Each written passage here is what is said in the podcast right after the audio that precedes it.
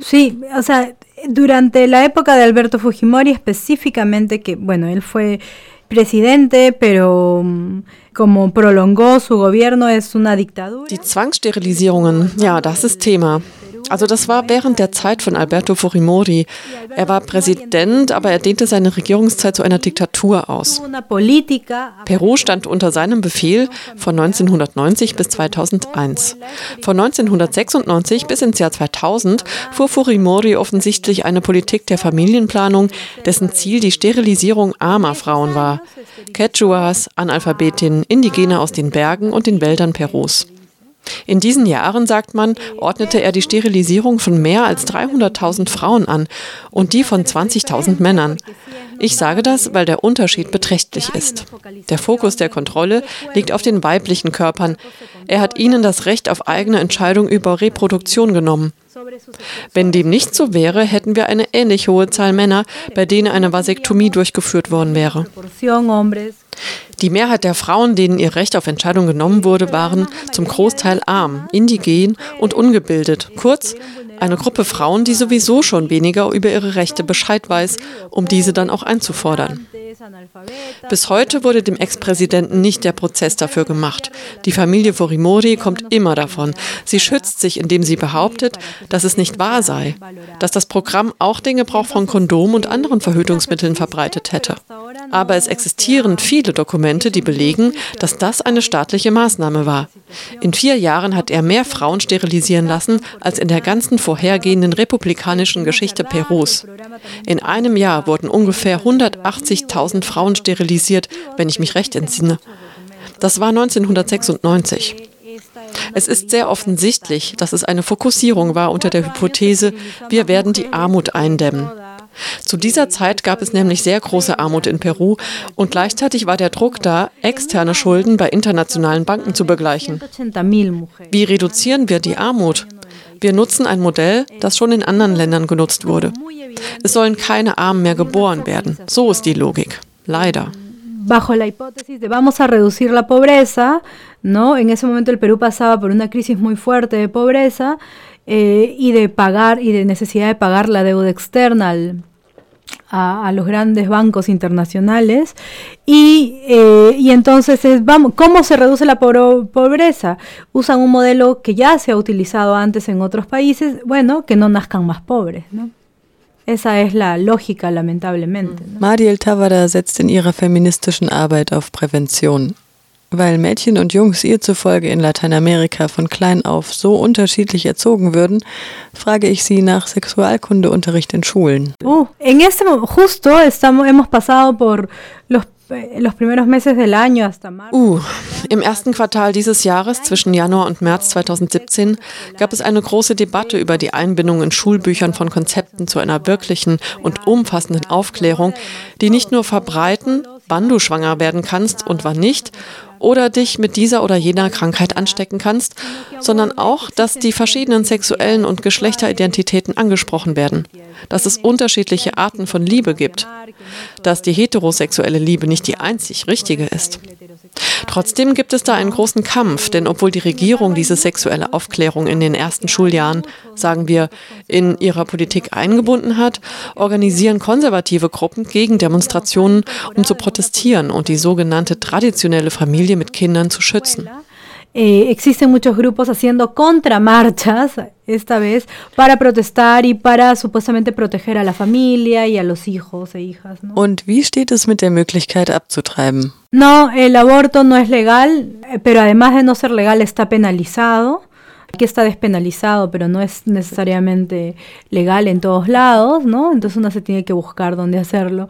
Pero eh, Nein, Schwangerschaftsabbruch ist in Peru nicht legal und er steht außerdem unter Strafe. Hier ist er zwar straffrei, aber nicht legal. Frau muss sich da schon den richtigen Ort für den Abbruch suchen.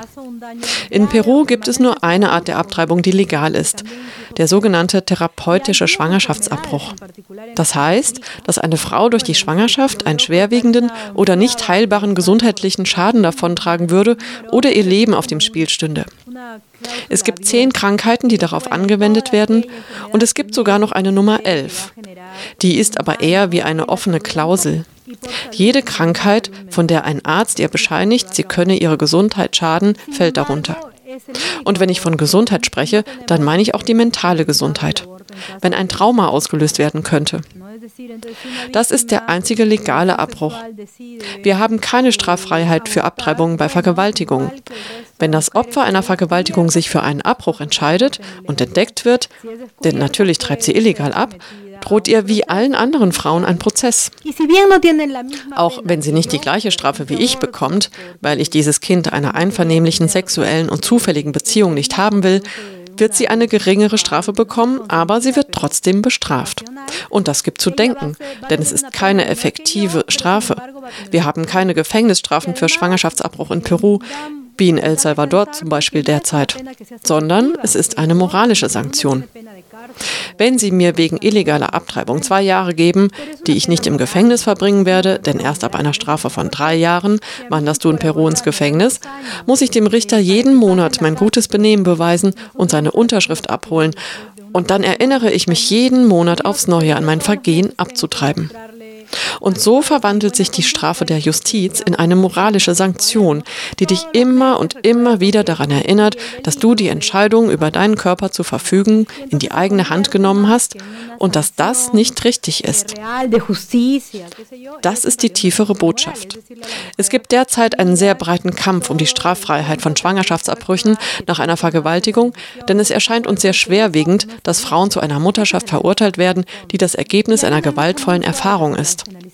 Aber es gibt auch viele, so wie mich, die glauben, dass Abtreibungen nicht unter Strafe stehen und legalisiert werden sollten in allen ihren Rechtsgrundlagen. Producto de una, de una situación de violencia, pero en general hay muchas, como yo, que creemos que sí, el aborto debe ser despenalizado y debe legalizarse en todas sus causales. Im letzten Jahr haben feministische Organisationen Millionen Menschen mobilisieren können, auf Perus Straßen gegen sexualisierte Gewalt zu demonstrieren. Ich will von Marielle wissen, worin die konkrete Arbeit der feministischen Organisationen in Peru besteht, welche Kampagnen und Initiativen außerdem verfolgt werden. Tenemos eh, la campaña en el caso del aborto legal, la campaña Déjala decidir. Wir haben in Sachen legale Abtreibungen die Kampagne Déjala decidir. Lass sie entscheiden.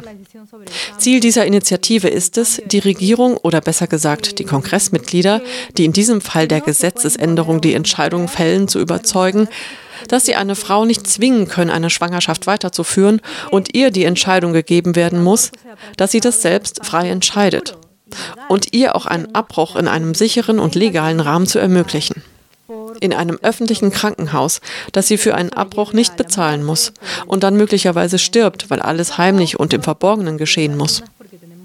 Oder dass nur eine kleine Zahl von Frauen Zugang zu einer sicheren Abtreibung hat, weil sie finanziell gut gestellt sind. Und dann gibt es die Initiative, die sich gleichwertige Erziehung nennt. Die spricht davon, dass es wichtig ist, die Basis zu ändern, auf der die historischen erzieherischen Vorschläge in diesem Land entwickelt wurden. Und die Basis sollte heute Gleichheit sein, die Verbreitung des Wissens um die Rechte und der Respekt für alle und jede Sexualität.